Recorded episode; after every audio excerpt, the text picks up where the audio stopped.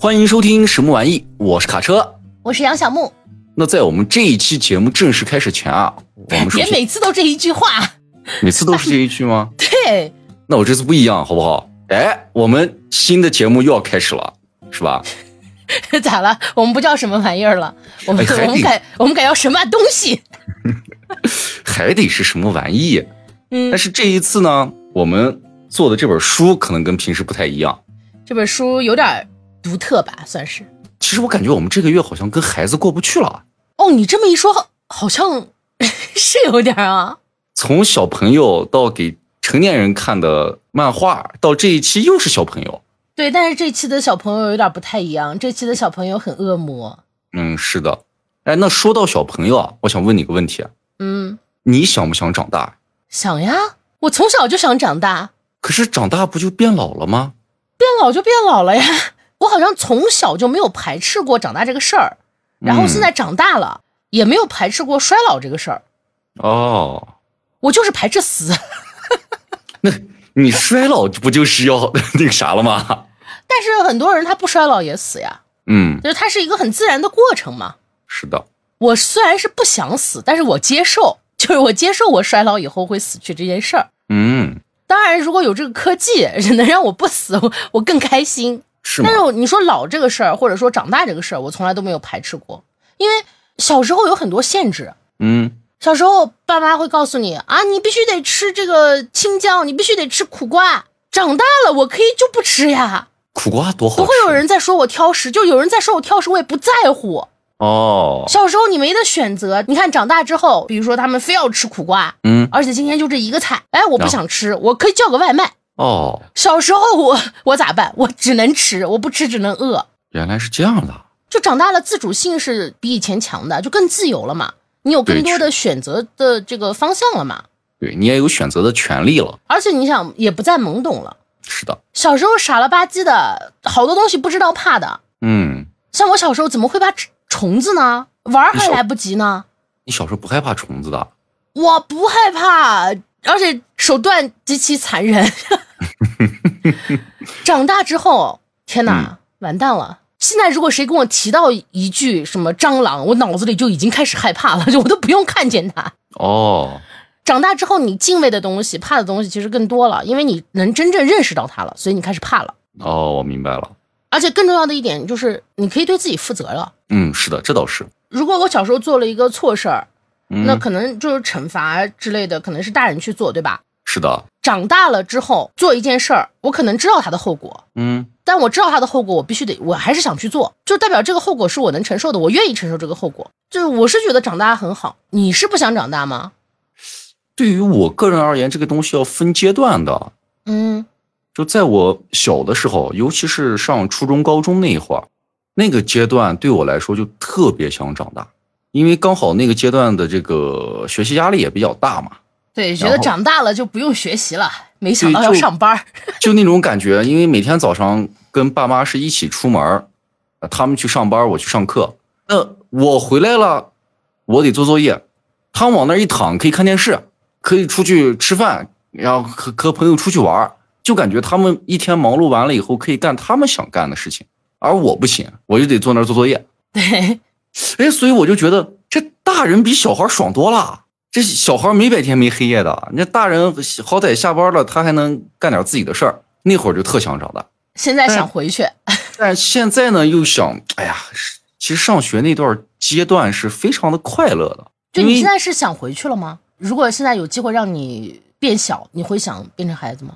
我当然想，这个变小的前提是也希望就我的家人是伴随我一起年轻的啊。可以，那你是愿意的吗？那当然了，我觉得小时候没有那么大的思想上的负担，虽然说很看似很忙学学业这一块，但是实际上你需要考虑的事情只有这么一块。你看，就是各有各的烦恼，就是你小时候不会理解长大的人遇到的事情是什么，长大了之后。你又觉得，哎，小时候那时候挺好，但是小时候的事情，其实长大了是理解不了了，就是那种感觉你已经忘记了。你小时候遇到的那些小事儿，很可能那是对你灾难性的，你承受不了的，你很难过那个坎儿的。但是你长大一想，啊，好像是没啥不能过的坎儿，不就是个破事儿吗？是啊。但是我不想回去，好不容易我努力了，长成现在这个样子，我还挺满意的。我，但如果非要回去也行，补充一点，就是我现在觉得我自己缺乏的东西，可以重新选个现在更感兴趣的专业，学习的方向是吧？啊，对，也挺有意思，反正咋样都行吧。我是觉得长大挺好，能回去，哎呀，我我还是得犹豫一下，因为我觉得我小时候太傻逼了，不是 你不觉得吗？回想起十几岁的时候那个德性，我的天，我现在都不敢想，我觉得简直太社死了。那时候都想的些啥？但是也很快乐呀。我现在也很快乐呀。我觉得我现在快乐也不比小时候少呀。但那种感觉，我总觉得是不一样的。那当然不一样了。你那个时候也了解不了现在的这种快乐呀。是的，那肯定。对于现在我们的这个听众小伙伴，对你们想长大吗？希望把你们的答案留在我们的评论区。嗯哼，这次没有没有礼物。那我们还是要说回我们今天的主题，这本书啊，嗯，书名叫做《小手》，是西班牙作家安德烈斯·巴尔瓦的作品。他是一个七五年生的作家，就现在比较出名的这些作家里面，算是年轻的了。其实西语的作品我们读的，至少我读的还是比较少的。自从咱们开始做了这个节目之后，嗯。我觉得我读任何一个语言的作品都很少，就现在就感觉自己整体的那个阅读量是特别缺乏的。是的，而且咱们这本书中啊，除了我们今天要说的这个短篇小说《小手》以外，嗯，他还收录了他的中篇小说集《震荡意图》。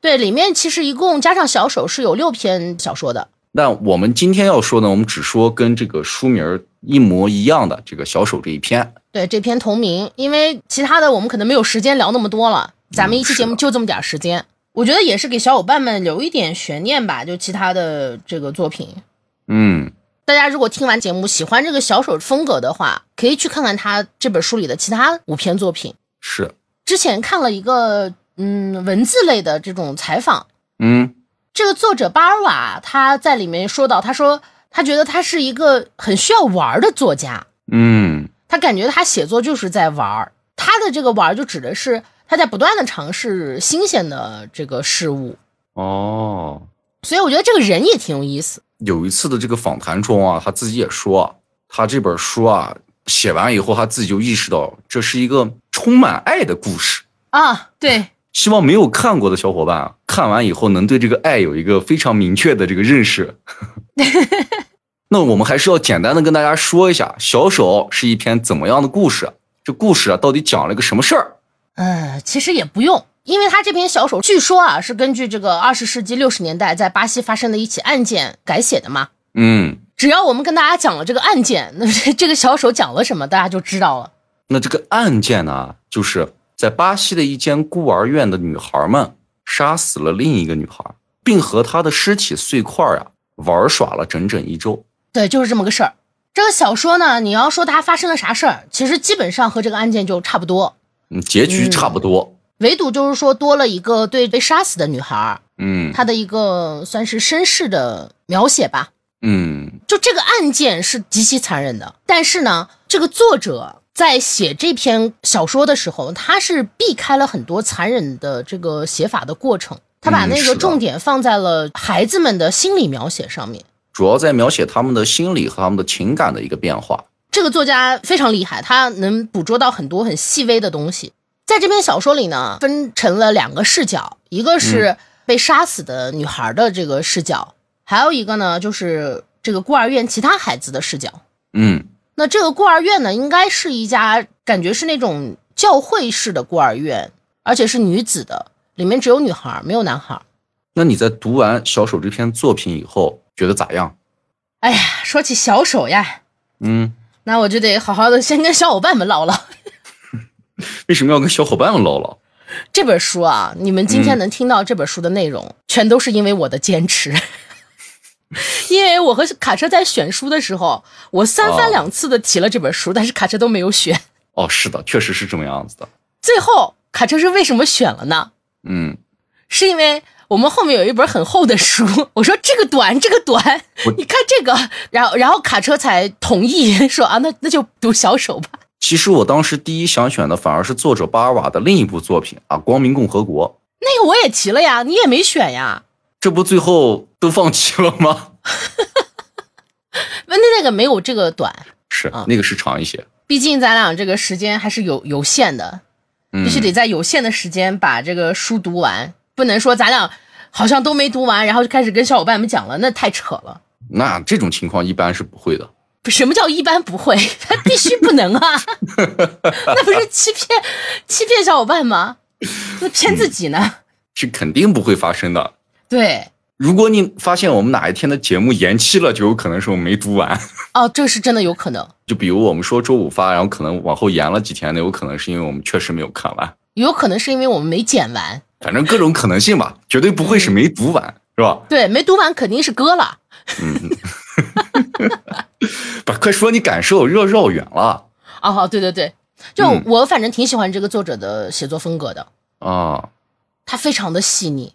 对，整个我读的那个过程，感觉像啥呢？嗯，你不是也玩过那个 VR 眼镜吗？哦，玩过。对你带他打过《生化危机》，我体验过，是的，确实是。读这本书的过程，就感觉像戴着 VR 眼镜哦，反正只要戴过的小伙伴，就应该都能体会到。就实际上现在的这个技术，它还不能给你带来那种完全的真实感，但是又有让你觉得非常接近的那种感觉，是一种很暧昧的体验，就是又不是完全的真实，但是你又觉得他跟你很近，好像又触手可及，你就在现场的那种感觉。哦，而且他读起来很流畅，是我是一口气读完的，而且我之前有个视频里也提到过。就这种以孩子为视角做坏事的题材，嗯，对我是有吸引力的。哦，这个题材是你感兴趣的？对，就像鲁修斯有款游戏，它讲的是那个恶魔之子，也是一个孩童的视角，就需要玩家去扮演这个小孩儿，然后用各种各样的方法去杀害别人，什么把人冻到这个嗯冷库里啊，用什么煤气啊之类的，就是各种各样的方法。那这种题材其实挺多的，小说也有很多这样的题材。比如说非常非常出名，应该算是这个题材里最出名的，就是《银王》吧？对，《银王》啊，包括刚才卡车提到的《光明共和国》，对也是，还有什么可怕的孩子、水泥花园等，反正等等吧。嗯，但是读这个小手的感觉是很不一样的，它里面的那种情感是非常混乱交织在一起的，嗯，就很复杂，羡慕啊，痛恨啊，嫉妒啊，呃，渴望啊。还有什么？嗯，自卑啊，好奇啊，就各种各样的情绪，而且有些是我们会觉得非常割裂的情绪，它会同时在同一刻出现，嗯，就很混沌。咋描述呢？就如果要用一个那种具体的东西来描述它的话，我我不是 刚看完伊藤润二的《漩涡》嘛？对，没错，《漩涡》我看完了，小伙伴们，小手里面表现出来的这种情感，它就很像。漩涡这个形状，就是一圈一圈一圈，但是它是一个整体。哦，就顺带说一句，《漩涡》这部漫画啊，特别好看啊，是目前这个伊藤润二我最喜欢的作品。反正我不看。那我说回小手哈，在看这本书序言的时候啊，小手这个故事讲了些什么，就已经没有悬念了，被剧透完了啊。是啊，是的。他这个剧透里说，它是一个爱与恨的故事。嗯。就让我更想看下去，嗯，就想去探究为什么他们要杀死这个女孩，他们在想什么，而且这种残忍的手段是怎么跟爱牵扯到一起去的？是这些问题就是牵引着我，吸引我把这个小说读完的。读完以后就不得不佩服安德烈斯巴尔瓦这个作家。如果让我来写，就大概率就只能捕捉到表面的那一层情绪，但是他就能往下去挖掘那些很潜在的底下的东西。并且还能让我感受到这种多重的情绪是一种什么样的感觉，就真的很牛逼，是目前我看过的这种题材里面所有哈，嗯，我最喜欢的一个。那看来你对这部作品的感觉还是非常棒的嘛？对，那你呢？其实我读的有点不太舒服，有点不适。怎么说呢？可能更多的就是因为咱们刚说到他过于这种细致的心理描写了，那这种描写会让我觉得我住在他的脑子里，他在给我碎碎念，就这种感觉啊。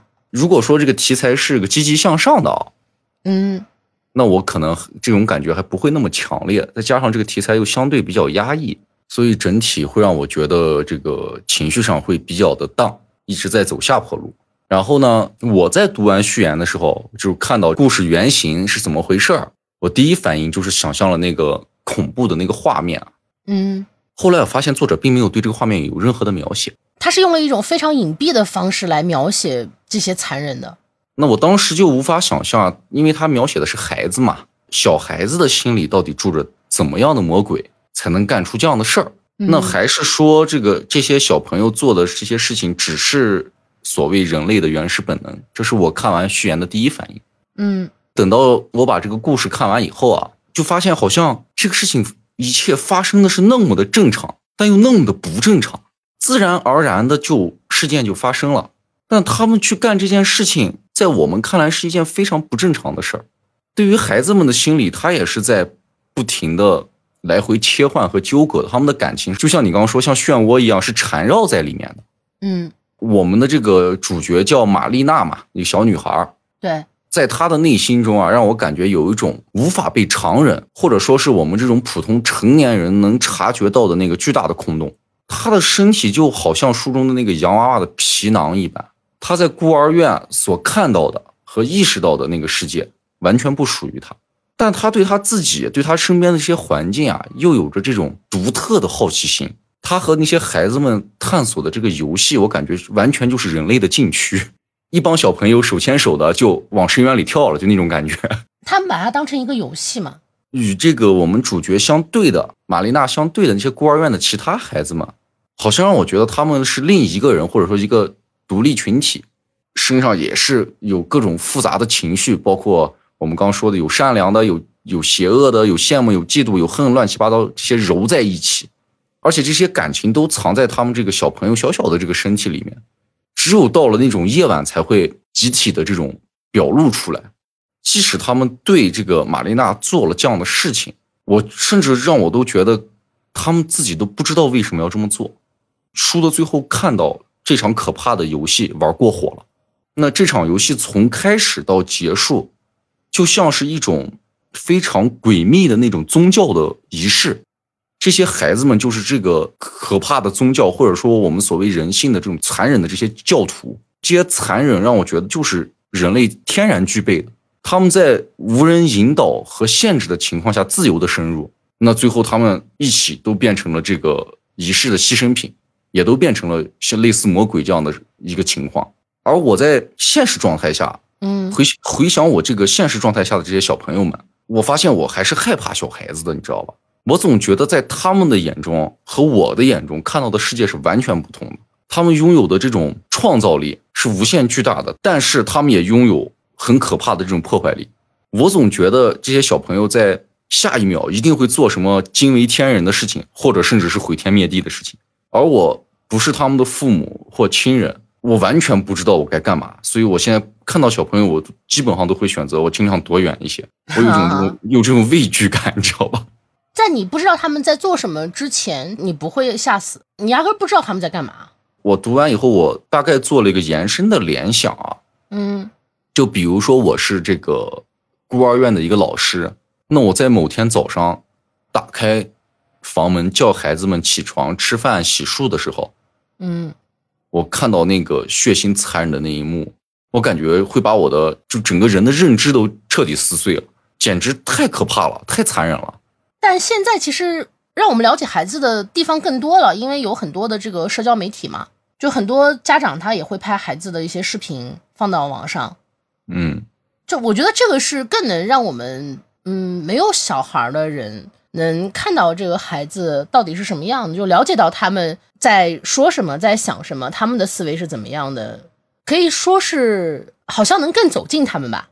嗯，就比如说玛丽娜，她是因为就出了一场车祸，她爸她妈都死了，她就只能去孤儿院了。是，但是她在被救助的这个过程中，别人告诉她说你爸你妈都死了。她没有哭，也没有闹。之前汶川地震的时候，不是有一个报道吗？嗯，就说一个六岁的小姑娘，她也是全家都遇难了，只有他活下来了。他家里人死前就告诉他说：“啊，你看你跟着这个人，他们能救你，你只要跟着他们，你就能活着。”然后小姑娘就一直跟着，就是救援的人员，嗯，也是不哭不闹。然后救援人员跟她说：“说你们家人都死了。”她也是嗯。就跟这个小女孩的反应非常的相像，就我感觉这种甚至都不能说得上是冷静，他应该是受到这种巨大的事件的冲击以后，精神上的一种茫然和麻木吧。我觉得这可能是一点，还有一个可能是他他没有办法完全的理解到死这个概念。对，对他这个年龄来说，死亡对他是完全陌生的。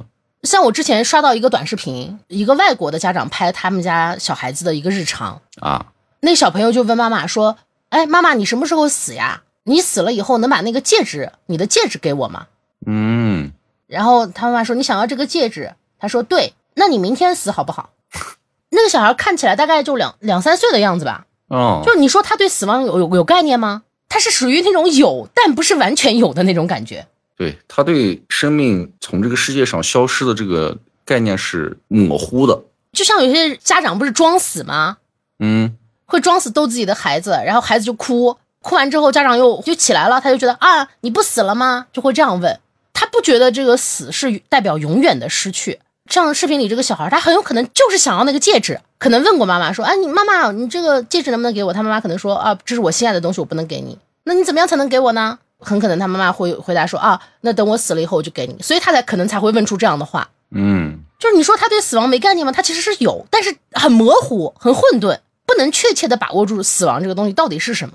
对于小朋友而言，他的这个对世界整体的这种价值观是完全就建立的是缺失的。这个建立过程是需要一个社会环境的培养或家庭培养来慢慢成立，不一定说他一定要去经历过死亡的这个事件。有些小朋友或者说他长大成人的这个过程中，他的家庭里可能没有人去经历过这样的事情，但是他也会对死亡有一个跟他孩童时期，就像我们刚你刚才说到的这个视频里的这个小朋友一样，有不同的认识。这是一个就是成长周期内。人类必须要学习的一个过程，直到每一个人都会经历死亡，你的亲人、你的朋友，但对于死亡的理解是社会培养是一部分，你自己亲身经历又是另一部分，它是一个循序渐进的过程。在我看来，这就是为什么我觉得人是需要长大的这个原因嘛。因为刚开始我们在面对一个名词的时候，我们只能知道这个名词，死亡也好，游戏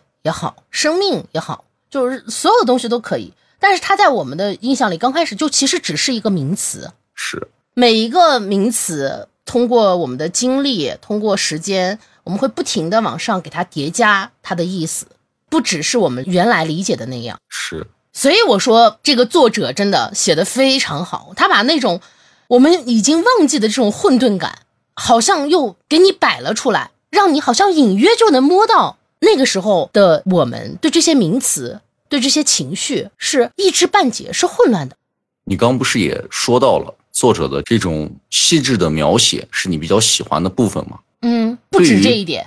那你再说说还有啥？哦，他他的文笔特别好，就你在读这个故事，虽然那么残忍，但是你看他的他用文字的表达是非常像诗的。比如说他描写一句话的感觉，这句话是：你爸当时就死了，你妈还昏迷着。他去描述这句话的时候，他写的是。这句话里每一丝曲折都触手可及，这是非常诗歌化的语言。嗯，再比如他描写那个他们逛动物园的时候去看那个老虎吃东西，他在里面就写，他们围着食物像藤蔓般纠缠在一起，三只脊背汇成了同一束肉体，就是让你觉得哇，这个句子读起来好美，但是又不脱离那种很残酷的、很残忍的意境。而且我觉得他的这种诗歌化的这种描写，好像从一个天真的孩子看来，很多事情就是这样，在小朋友的眼睛中，就是那种从我们现在的这个眼光中看不到的。他会把，比如说一个雕像看作是山，嗯，那对于孩子来说，他眼里可能就是一座山。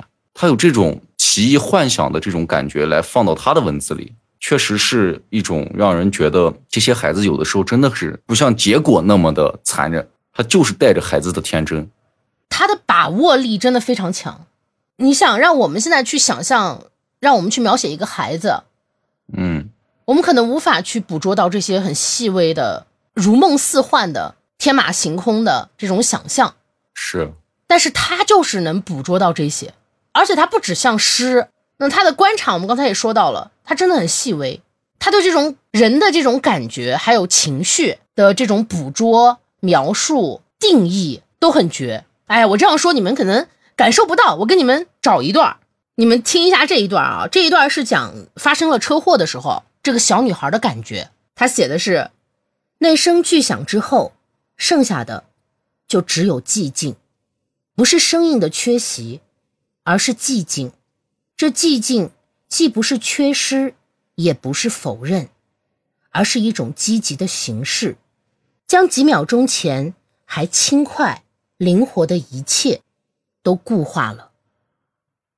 就他能把这种寂静的感觉给你描述出来。他首先描述了出了车祸之后这个小女孩心里的状态，然后又把这个状态给你形容成为一种寂静。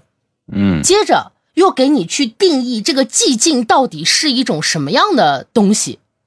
所以他的这种捕捉、描述、定义是一个很连贯的。是一个就是整体一气贯通的东西，他的这种把握真的非常绝。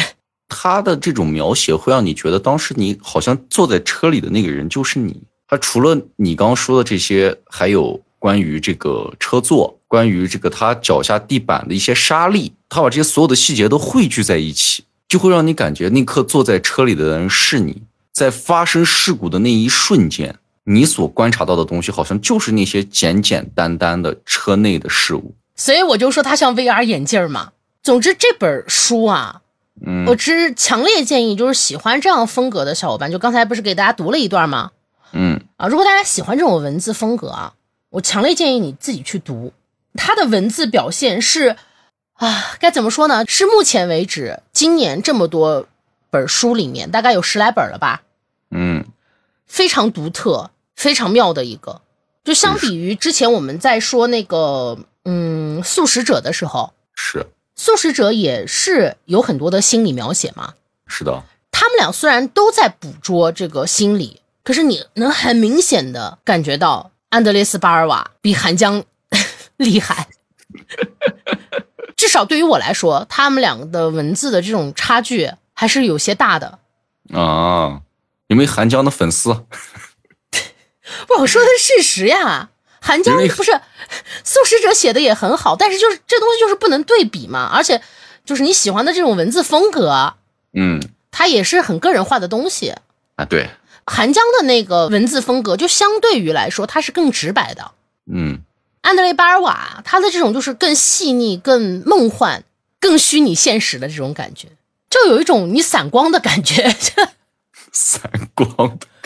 就像霓虹灯，就如果你散光，你去看非常朦胧，它离你又近，但是它又没有那个霓虹灯的形状，你又不知道是什么形状，你只能隐约的看到一团。嗯，所以我说它很暧昧嘛，也是这个原因。哦，确实像你所说的，这本书的细啊，我前面不也说了嘛？都细到让我有点不适了，真的是让我觉得去钻进这种主角的脑子里，他那种想象和他那种。像是梦境，或者像是这种异想天开的一些描述，因为如果你钻到别人的脑子里，就会让我感觉好像没有人是正常人。嗯，似乎我借由作者的文字去看到玛丽娜她所看到的一切，让我感觉这个人那么的不真实。就是他的这种不真实，是好像我做了一场梦，不是说他这个人不真实，而是我似乎在做一场梦，很迷幻。而且作者常常这种。转换这个叙述的这个主角嘛，一会儿可能是玛丽娜，一会儿是孤儿院的女孩，而且他在这个正常的这个叙事过程中啊，比如说人物对话间，他还会夹杂大量的这种心理描写。嗯，这个感觉就像我跟别人在说话，在交流，但是我思想跑毛了。我不知道你们看过一部电影没有，叫做《白日梦想家》。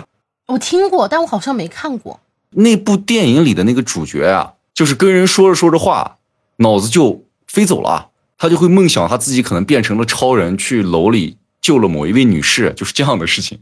哦，那就是我。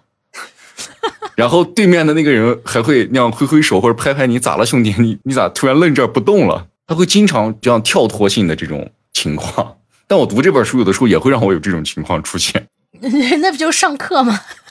我在书中就感觉，我把这个作者的，包括主角的，还有书中这其他人物的脑子全部这样摊开了。变成了一张一张一张一张的幻灯片似的，每一张里面都有他当下就在当下他眼睛里看到的事物。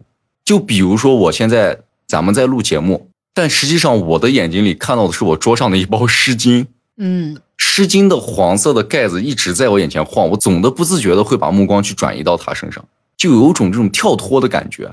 但是相对比较压抑的题材作品啊，它给我这种代入感不太舒服，甚至越到最后，到他们晚上开始进行那个诡秘的游戏的时候，嗯我有种有种恐惧感就冒出来了。其中有一段就是说我们的主角玛丽娜，她刚到孤儿院的时候，啊，不久，她晚上偷偷的起来去观察这些剩下的女孩们。她在书中描写那个地板冰凉的那种感觉，从她的脚底传上来，似乎就好像我光了脚站在那儿一样。你是把自己带入到了玛丽娜的身上。因为她的描述太过细了，就像你说的，像 VR 眼镜一样，这种代入感是不自觉的进去的。哎，我那个时候反而带入的是女孩，我就感觉哦，我睡觉的时候有一个人盯着我看。而且因为我是基本上喜欢睡前在看书嘛，嗯，我看完那个章节以后，我去上厕所，没有穿拖鞋，光着脚站在瓷砖上，我就去感受书中说的那种感觉。感受完以后，我就觉得，哎，这个作者这样写真实有点过头了，你知道吧？主要你不是冬天看的，你冬天看的时候是暖的，地下有地暖。我我家没地暖，我家是那种哦，对对对对对，我家是房子没地暖。那种暖气包啊。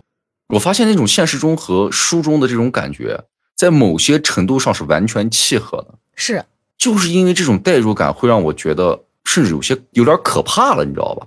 就是他的书会有一种细思极恐的感觉，对，而且包括后面的故事，你有些看的时候也是这种感觉。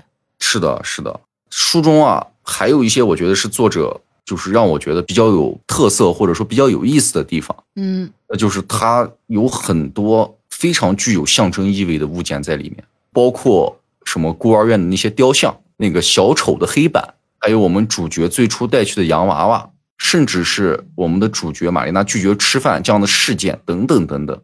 它从环境到物件到事件，都在影射当时符合那种孩童心理和想法的这种过程。而且他通过这些事情会把这个想法背后的阴暗和无知给你暴露出来，因为这些事件看似都非常的平常，你简单来看好像就是普通小朋友看到的一些东西，但是放在这个题材和这个作品里，你越想会越让你觉得这些物物品存在在那儿，就像你看恐怖电影，可能墙上挂了一面镜子，你正常如果是现实中，你觉得就是那普通的镜子，但你似乎就觉得这个镜子背后有种隐藏的力量和阴暗的东西在那慢慢的延伸，在成长，总会让你有这种感觉。可能有些东西是我多想，或者甚至说我可能揣测了这个作者的一些描述，但给我带来的这种不适的感觉，确实是真真实实存在的。我觉着读书这个事儿没啥意不意想，他写完的这个作品就结束了，接下来就是我们的时刻，读者创造的时刻，爱咋想咋想，爱咋揣测咋揣测。我觉着，哎其实反而让我觉得，我读这个啊，嗯，比咱上次看的伊藤润二还吓人。首先他这个事件就很吓人，他让我想的东西太多了。就是细思极恐。对，而且我我不像你可能读的那么流畅，一一口气就把它看完了。嗯，它也分了好几个大部分嘛。我每次读完一个部分，我都需要缓一缓。哦，哎，所以你喜欢他吗？就他的这种风格。啊，其实我是喜欢的。那哎，我问问你，比如说他和韩江，哎，都描写心理，你更喜欢哪一种？嗯，你得罪人还要得拉个拉个朋友。那当然了，我不说两个作家，就比这两本书啊、比嗯《素食者》和《小手》来说，那我肯定是喜欢小手的这种描写的。啊，你看韩江的粉丝，以其人之道还治其人之身。素食者的故事跟这个故事可能还不太一样，因为、啊那当然，他们的风格不一样。对，素食者有素食者的魅力，对书中有一个情节，我不知道你还记不记得，你说嘛？就当时这个玛丽娜她在孤儿院的花园里，嗯她拿一个小棒子捅死了排队要去爬树的一个毛毛虫。这一段儿我觉得是整个这个小说里面描写最残忍的一段，就是甚至比结尾都要更加残忍。似乎没有带任何的意义，他就数了一个数，一二三四，然后就自然而然的去做了这件事。对，我们小的时候，你有没有这样的经历？就比如说把什么小虫子拿个棍子捅死呀或者踩死呀这样的。太多了，而且比他残忍多了。来来说说看看你有多残忍比如说抓那个蜜蜂，啊？对，小时候都抓过。拿一个那个细细的那种小枝，嗯你会把他们俩穿起来，让他们俩背靠背，屁股对屁股，嗯，然后让他们俩互相的拉扯。有然后蚂蚱，你会把它腿儿卸了去烤一烤。蚂蚁吃吗吃吃吗？不吃我忘了，记不住了。然后像那个蚂蚁，嗯，用水去浇那个蚂蚁洞，而且用开水浇。哎呦，小时候做的这种这种事情也太多了，包括那个嗯毛毛虫，你说大青虫，你在路上捡到一一只，你就把它握在手里带走。上课铃儿响之后，你把它放到前前面同学的座位底下，就非常多这种事情。但这个就只有小时候会干，小时候不怕，觉得哦，好好奇怪啊，为什么会这样？很新奇。你说长大了让我再干这个事儿，我不敢，我甚至都不敢去抓了，我看到我就跑了。这不可能是只有我会这么干呀！我身边孩子都这么干，你没干过啊？我肯定干过呀，我感觉是，好像每一个孩子都去做过这样的事事情。也不能说每一个吧，咱们也别说的这么绝对。反正我小时候是电子设备可能没有那么的发达嘛，每天最大的乐趣就是下去跟其他的院子里的小伙伴一起玩儿。嗯那那会儿我们可能四五个人吧，都是我们这栋楼的小朋友嘛，就玩过家家，每个人就各自分了角色，是吧？什么爸爸妈妈，什么孩子，什么姐姐，就这样的。嗯，那会儿也不知道为啥院子里有那么多虫子，各式各样的。那我们做的最多的事情就是把蚯蚓还有蜗牛啊，啊放在一起，然后拿个石头把它们捣碎，捣成泥巴那样的。捣碎以后呢，拿两片叶子，绿色的树叶，然后拿一个雪糕棒，把那个泥一样的东西放到树叶里，哎，假装包饺子，假装包包子。你们在做蜗牛刺身对吧？对对对，反正就类似这样的事情，然后还会抓不同的虫子来做这个我们过家家里的道具，但基本上都把虫子弄死了。我觉得没啥特别幸存的，说白了就是为了玩儿。而且还会专门赶在那种比如说雨天之后就专门去抓。然后还有就什么把稍那会儿稍微大一点的蚂蚁呀，有腿儿的小动物，把腿拔了，看他们还能不能跑，就完全是出于这种一种无知的好奇。你说残忍吗？那肯定，如果对于现在来看，当然是残忍的。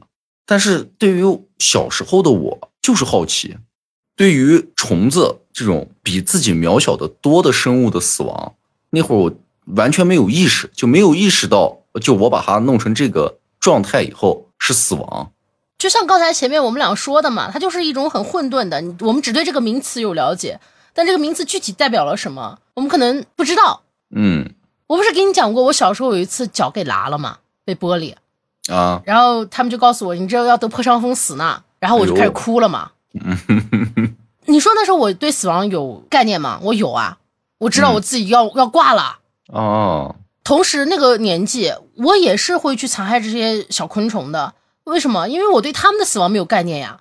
嗯就是我能想到我死，我就知道哦，我我要没有爸爸妈妈，他们都不在了，我所拥有的一切都没了，所以我哭，我害怕。但是嗯我能意识到这些昆虫的死对他们代表了什么，我不能感受不到。它不像我们长大之后去慢慢积累，我们学会了换位思考，知道了真正这个死亡的意义代表了什么，而不是仅对于自我来说的，嗯，真的是很混沌。那个时候，就关于这个小虫子这个事情啊，我是前两天还有一个亲身的经历。嗯就前两天我刚好去我们这个工作的一个项目上去看现场，嗯当时有一个姐姐吧，她就把她的小孩带上了。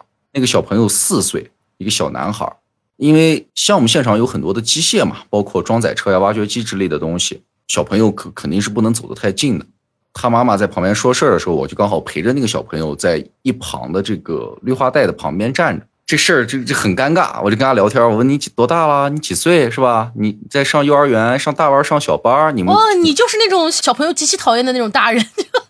这会儿啊，地上就爬过来一个小虫子，我都没有意识到，甚至我都没有看清那是个什么虫子，他就抬起脚把它踩死了。踩死以后，他就跳了一只脚，炫耀般的跟我在说：“你看我踩死了一个虫子。”他完全就是出于好奇，或者说就是出于无知。他也有可能是因为觉得哇，我消灭了一个虫子，我很厉害，对他也有想要展示给你看。他也有一种对自我的一个表现的欲望在里面。嗯当时我就觉得，放在这个我们今天要说的这个小手这个故事中来啊，这个孩子当下做的这个举动，跟书中我们主角当时做的举动完全一致，甚至说好像孩子就是这样。我也感觉作者确实，他对这个小朋友的这个状态、行为，包括心理，他描写的相当的真实，而且他也对这这一块儿的观察非常的仔细。要是放在之前，其实我还会去想人之初性本善还是性本恶的事儿。嗯但其实现在随着年纪的增长，这个问题其实就不成立了，嗯，因为好像你渐渐的就明白了，人之初既不善也不恶，他就是混沌一片。对他处于就是懵懂，他处于一锅粥的一个状态。嗯，你不知道这锅粥是会变成皮蛋瘦肉粥，还是会变成南瓜小米粥，你知道吧？所以现在为什么教育是这么重要的一件事情？那是的，书里面很多的经历，其实我们小时候都有啊。那肯定的。比如这个作者去描述这个玛丽娜尿裤子的事儿，对，那就跟我一模一样，就是我尿床的感受，嗯，就是那种羞耻感。是的，他就写玛丽娜被那炙热的羞耻感定在了原地，放声大哭起来。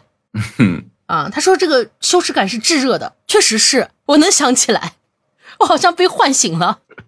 后面他又写，可是羞耻感并没有随着换上干爽的衣服而褪去，这羞耻感充满弹性，延展开来。我的天哪，就是小时候尿床的那种很 很憋屈的感觉他尿的比你年年龄小。啊！那那倒是，哎呀，讨厌，他就是这种感觉捕捉的其实特别的准确。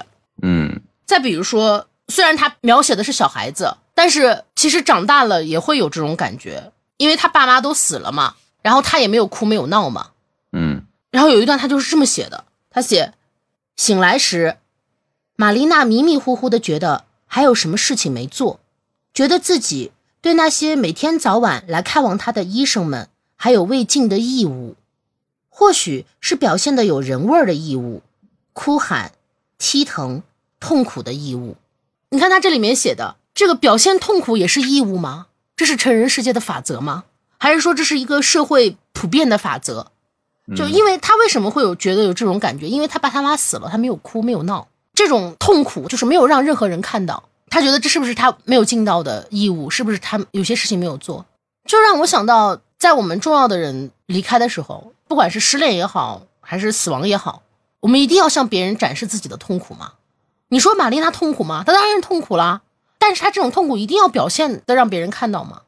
就我们有把痛苦表现给别人的义务吗？就哪怕是到我现在成年了，我去看这样的文字，他的这种内心表述的时候，我也会有一种认同感。有些有些地方，嗯，就不光是小孩子才有的。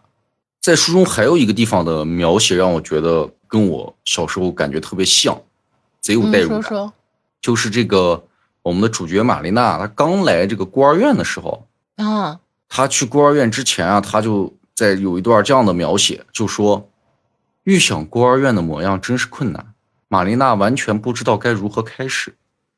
正因为难以想象，所有的画面都如垂死者的鼾声一般混乱而短促。”后面又说到，汽车在孤儿院大门口停下时，玛丽娜的双颊几乎要烧起来了。我小时候反正就是有这种让我去这种陌生环境，比如说去一个新的什么学习班去上课，嗯我当天晚上就会紧张的有点那种睡不着觉。就我在想，哎，新环境有没有到底是什么样的？这个老师是什么样的？哎，同学是什么样的？甚至会想到这个课桌到底是什么样的？我甚至会想，老师让我去擦黑板，我是应该左先迈左脚还是先迈右脚？就会有那种对于陌生环境的极端恐惧，因为这种无知吧，会有一种自己无法适应的一个提前的预设。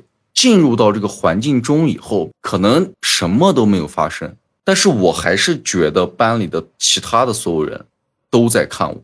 在课间休息期间，我看到大家可能认识的人在聊天，或者他们有的去请教老师问题，我会发现我跟这个环境完全格格不入，让我意识到这个问题的转变，它不是一个突然间就，比如说，哎，我今天不是，明天嘚儿一下就变成这个班里的人，不是这种的。就是我在不知不觉中，我甚至回想起来，我为什么有当时如此紧张、如此不适的感觉，最后融入到这个机器。这个过程中，我想不起来发生了什么，就似乎在这个过程中一切都顺其自然，就好像什么都没有发生。但是我对这个环境却变成了一个我习惯的、我舒服的一个情况。而且，尤其对于小时候的我而言，每次有这样的情况，我都会在想，为什么我前面会如此的紧张？紧张过后，我是从什么时候开始融进来的？就和大家能做朋友了。当时小时候有的时候觉得啊，是不是有的同学跟我说了一句话，所以让我融进来了？还是说老师让我回答问题，让大家认识我了，所以融进来了？但到最后也没有想明白，只是自己的这个考虑的过程和自己心态的这个转变，永远是在一个不知道什么时候的情况下，慢慢的和大家就变成一个群体了。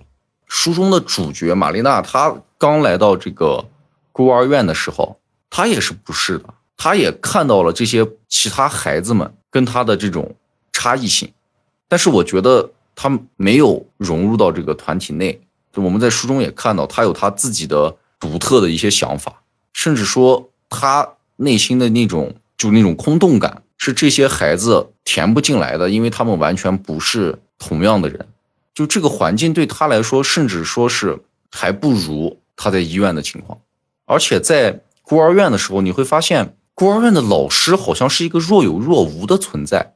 就这个老师存在的意义，或者说这个老师在书中好像没有任何作用可言。他们就是让这些小孩儿能吃饱，能给他们安排课。除此之外，对他们的心理的成长之类的是没有什么关怀的。对，而且书中也没有对老师有过多的描写嘛，几乎算是没有描写吧，可以忽略不计。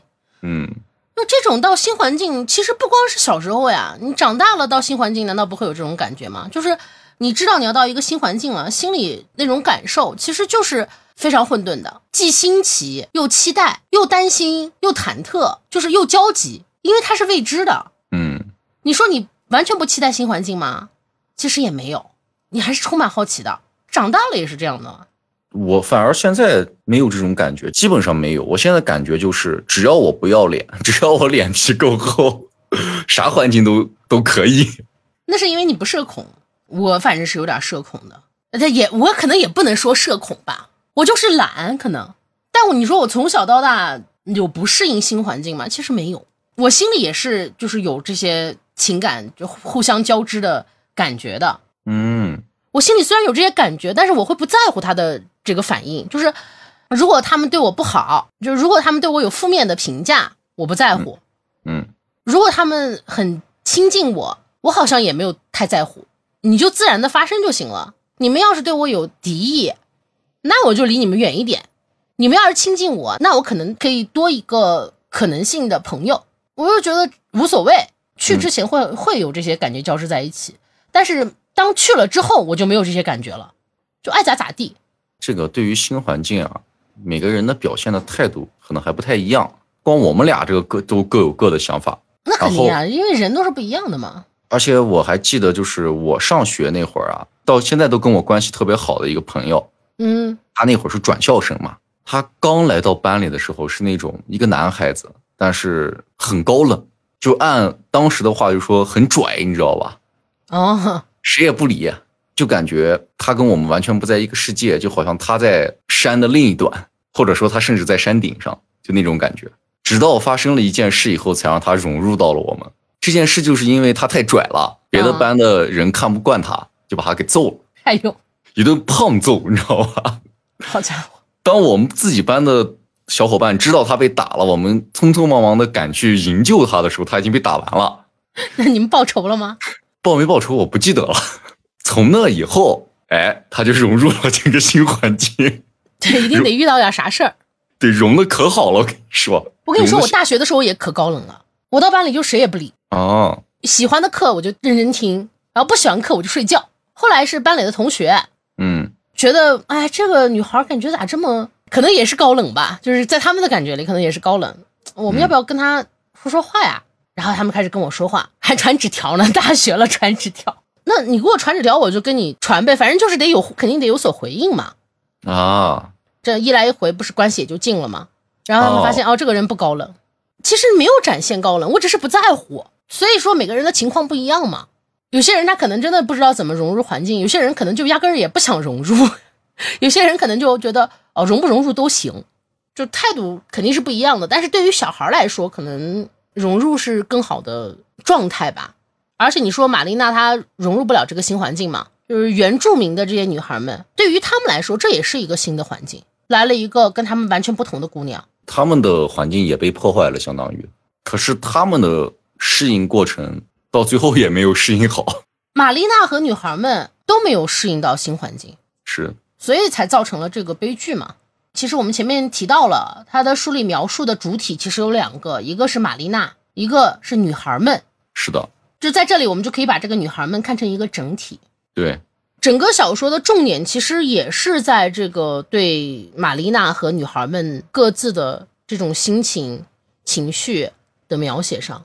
嗯，就这些女孩刚开始，她们是模糊的，没有脸的，对，就她们一直就是一个整体，她们没有形象。甚至他们各自的名字都没有任何的意义。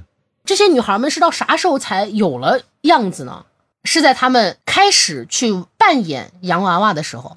这里给小伙伴们说一下这个前提啊，就玛丽娜她是带了一个洋娃娃到孤儿院的，女孩们是没有这个洋娃娃的，只有玛丽娜一个人有洋娃娃。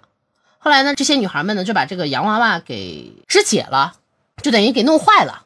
拆了，再之后，这个玛丽娜就发明了一个游戏。这个游戏呢，就是要每一个女孩在每天晚上孤儿院熄灯以后去扮演洋娃娃，每天晚上换一个人。就是从这个游戏开始，这些女孩们开始有了确切的样子的。那这些女孩是啥时候意识到这个她们的环境要发生变化了？是因为他们知道玛丽娜要来了。嗯，老师跟他们说了嘛。对，就是那种成长的痛楚。他们开始在心里想，开始讨论说这个玛丽娜到底是一个什么样的人呢？嗯，他们开始幻想的时候，他们发现他们不一样了。以前他们是一个整体，好像没有分歧。这个时候，每个人心里幻想的玛丽娜都不一样。他们开始意识到了自己与别人的不同。这个时候，玛丽娜就让他们害怕了。一个是唤醒了他们的这个自我意识，其实还有一个就是这里他们意识到了成长的痛苦。这个书里就写说，这种学会让人痛楚，像是滔滔河水从院长和其他大人们所在的高地倾泻而下。就他们不仅是意识到了每个人有不同的想法，他们不是一个真正的整体，而且还意识到了自己在长大。这种长大就是院长和其他大人所在的那个高地，他们好像就是很排斥这种新的介入。其实很很像彼得潘，都是不想长大。就也是害怕新的环境，害怕差异，因为他们在玛丽娜来之前一直都是一个样子的。他们穿同样的衣服，吃同样的饭，睡一样的床，拥有一样的小衣柜。而且玛丽娜刚来的时候，他们的感觉也是对于这个姑娘是完全不了解的。包括她的老师介绍玛丽娜的时候，也只说：“哎，这就是玛丽娜，没有多余的任何介绍。”那对于这些小女孩来说呢，就是完全不知道。玛丽娜是个什么样的情况？那这个女孩对他们的理解，全是他们自己幼小或者说没有完全发育好的价值观的这个眼光里去看到的。他们对玛丽娜的评价只是，这姑娘实在让人看不透。他们意识到了玛玛丽娜跟他们是完全不同的，因为通过这个书里的描写，我们知道这些女孩基本上都是没有曾经的，她们没有过真正的家，而玛丽娜不同，玛丽娜是有过家的。有过爸爸妈妈，嗯，有过家庭的温暖，有过那种家长的爱。他的爸爸妈妈带他去玩，去迪士尼，去看电影儿，这些东西在这些女孩们的眼里，对于他们来说是充满着向往的，嗯。但因为他们没有，他们也很害怕，他们就觉得玛丽娜跟他们完全不一样，就像他们是一个没有曾经的人，而玛丽娜有一段让他们每个人都羡慕的曾经。所以他们不知道该怎么样去接纳玛丽娜，而且这种差异是玛丽娜自己也无法决定，她自己都说不清楚的。玛丽娜自己也不知道她该怎么样融入到这些女孩们中间。这个事情就像我们刚才说的，从玛丽娜的出现开始，这些女孩也发现了彼此自己的这个差异，包括和玛丽娜的差异，而且跟玛丽娜的差距是中间有一道无法跨过的鸿沟，而在这个鸿沟中呢。随着事件的发展，变成了一个更恐怖，甚至说是深渊了。就像这些女孩为啥要弄坏玛丽娜的洋娃娃？那是因为玛丽娜跟他们说，她以前去迪士尼怎么怎么样，她跟米老鼠拍过照。玛丽娜的这些见识，他们从来没有过。之所以去破坏这个洋娃娃，是觉得这个洋娃娃是他们都没有，而玛丽娜有的。他们破坏了这个洋娃娃，那玛丽娜就跟他们一样了，变成了一样没有过去的人，没有去过迪士尼，也没有看过那些他们没有看过的电影。他们是这么觉着的。但是等他们破坏了这个洋娃娃之后，他们发现不是的，玛丽娜还是跟他们不一样。对，而且书中也说嘛，玛丽娜在课间休息啊，或者是在玩的时候，那她一个人抱着那个洋娃娃，从玛丽娜的眼中去看那一帮孩子，也是她无法去进去的一个过程。不管是他们的打篮球，他们的跳大绳，她会发现她自己也跟这些孩子不一样。而随着这种不一样的成长，不一样的这个差异化的越来越强大，直到有一次玛丽娜选择绝食，哎，她有一天不吃饭。她的不吃饭，让她自己独特以外，也让这些孩子们彻底的发现这个人跟他们不一样，甚至对他有一定的这种所谓的崇敬和尊重在里面。嗯，也就是，而且也就是这种感觉，让我们后面玛丽娜发明这个游戏的时候，是由他去指派谁来做洋娃娃的，而且没有人拒绝。每天晚上都由玛丽娜来点名，你今天晚上是洋娃娃。这个过程全部是由玛丽娜来主导的。其实玛丽娜也通过这种差异的情况，让自己在这帮女孩中间这个跨度变大，甚至建立出了一种类似这种我我感觉有点阶级化的这种感觉。但是他发现这种情况是他控制不了的。最后最可怕的那一夜发生的时候，之前想结束游戏也结束不掉。他想变成洋娃娃，其他女孩也不同意。我是觉得啊，玛丽娜在发明这个游戏的时候。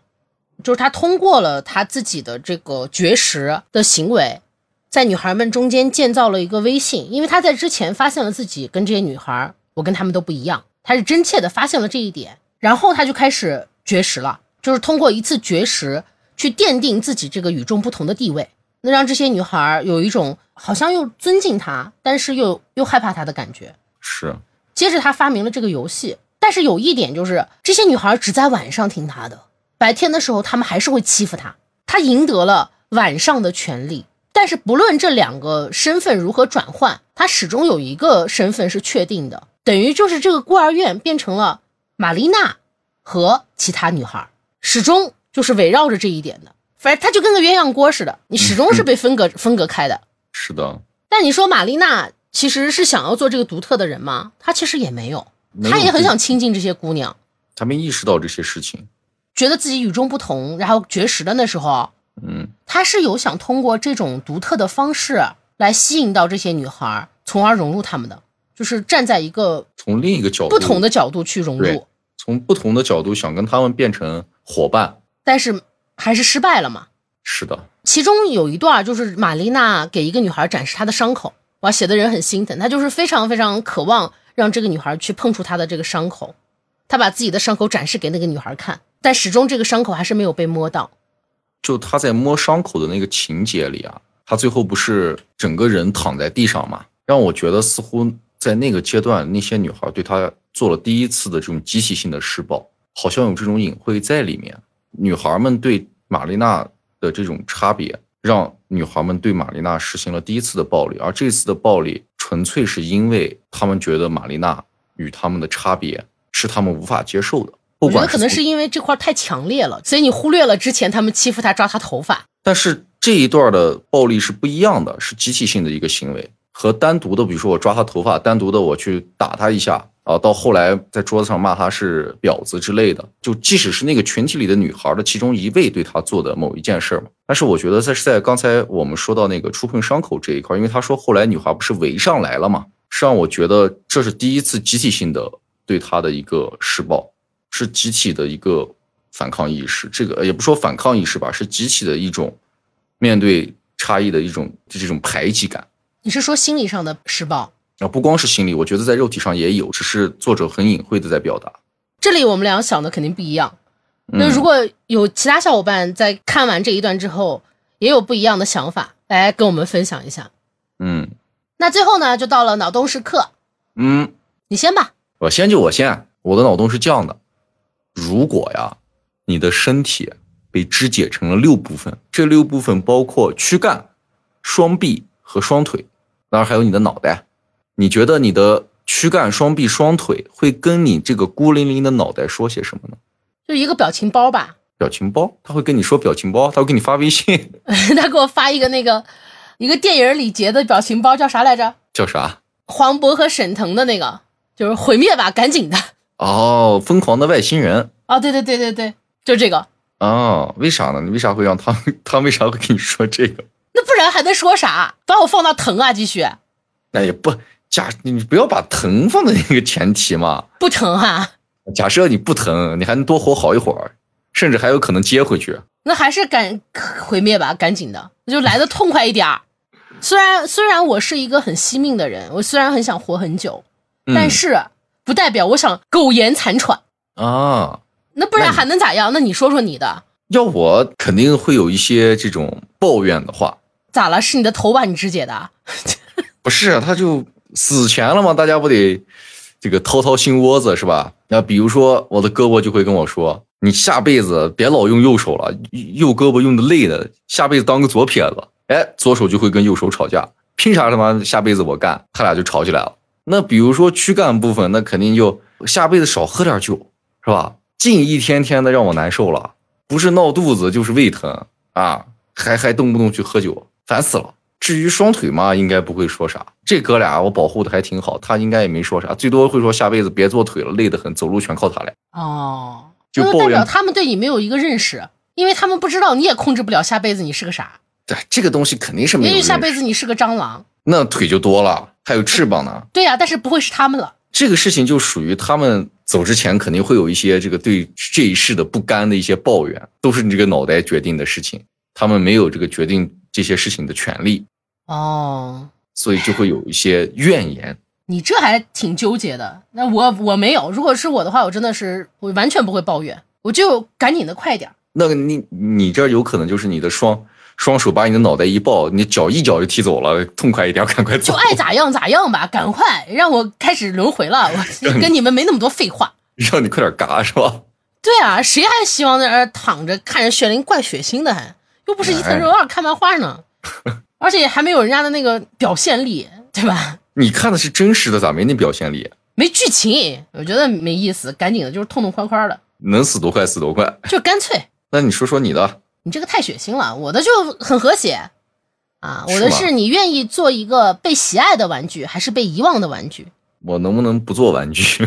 不能，还必须要当玩具啊？这这比你肢解好吧？你看你想的这都啥呀？这都当玩具很痛苦的，我感觉。我反正比志杰好。按道理来说，似乎是被喜爱的玩具会好一些，但是吧，如果说是小朋友的玩具。我宁愿我是被遗忘的玩具，反正我小时候玩玩具啊，玩一个坏一个，破坏大王就没有啥玩具能在我手上完整的撑过一一个星期，基本上都是支离破碎，甚至面目全非，那比肢解惨多了。那被遗忘的那种，比如说我玩两天，哎，这会儿别的亲戚可能给拿了一个新玩具，那我这个收起来了，可能好长时间都不会动它。我觉得它还能活活得久一些，甚至还可以在玩具箱里跟其他的玩具交流。你这点跟我想的是一样的。所以我觉得我宁愿做一个遗忘，我不不想做被喜爱的。我总觉得被喜爱的会被拆得很碎。我倒不是觉得会拆得很碎，我就觉得它反正容易被折腾，我就想清静一点。那肯定。因为我小时候，我就我也不是一个爱惜东西的人，就不管小时候还是长大，我现在也不咋爱惜东西。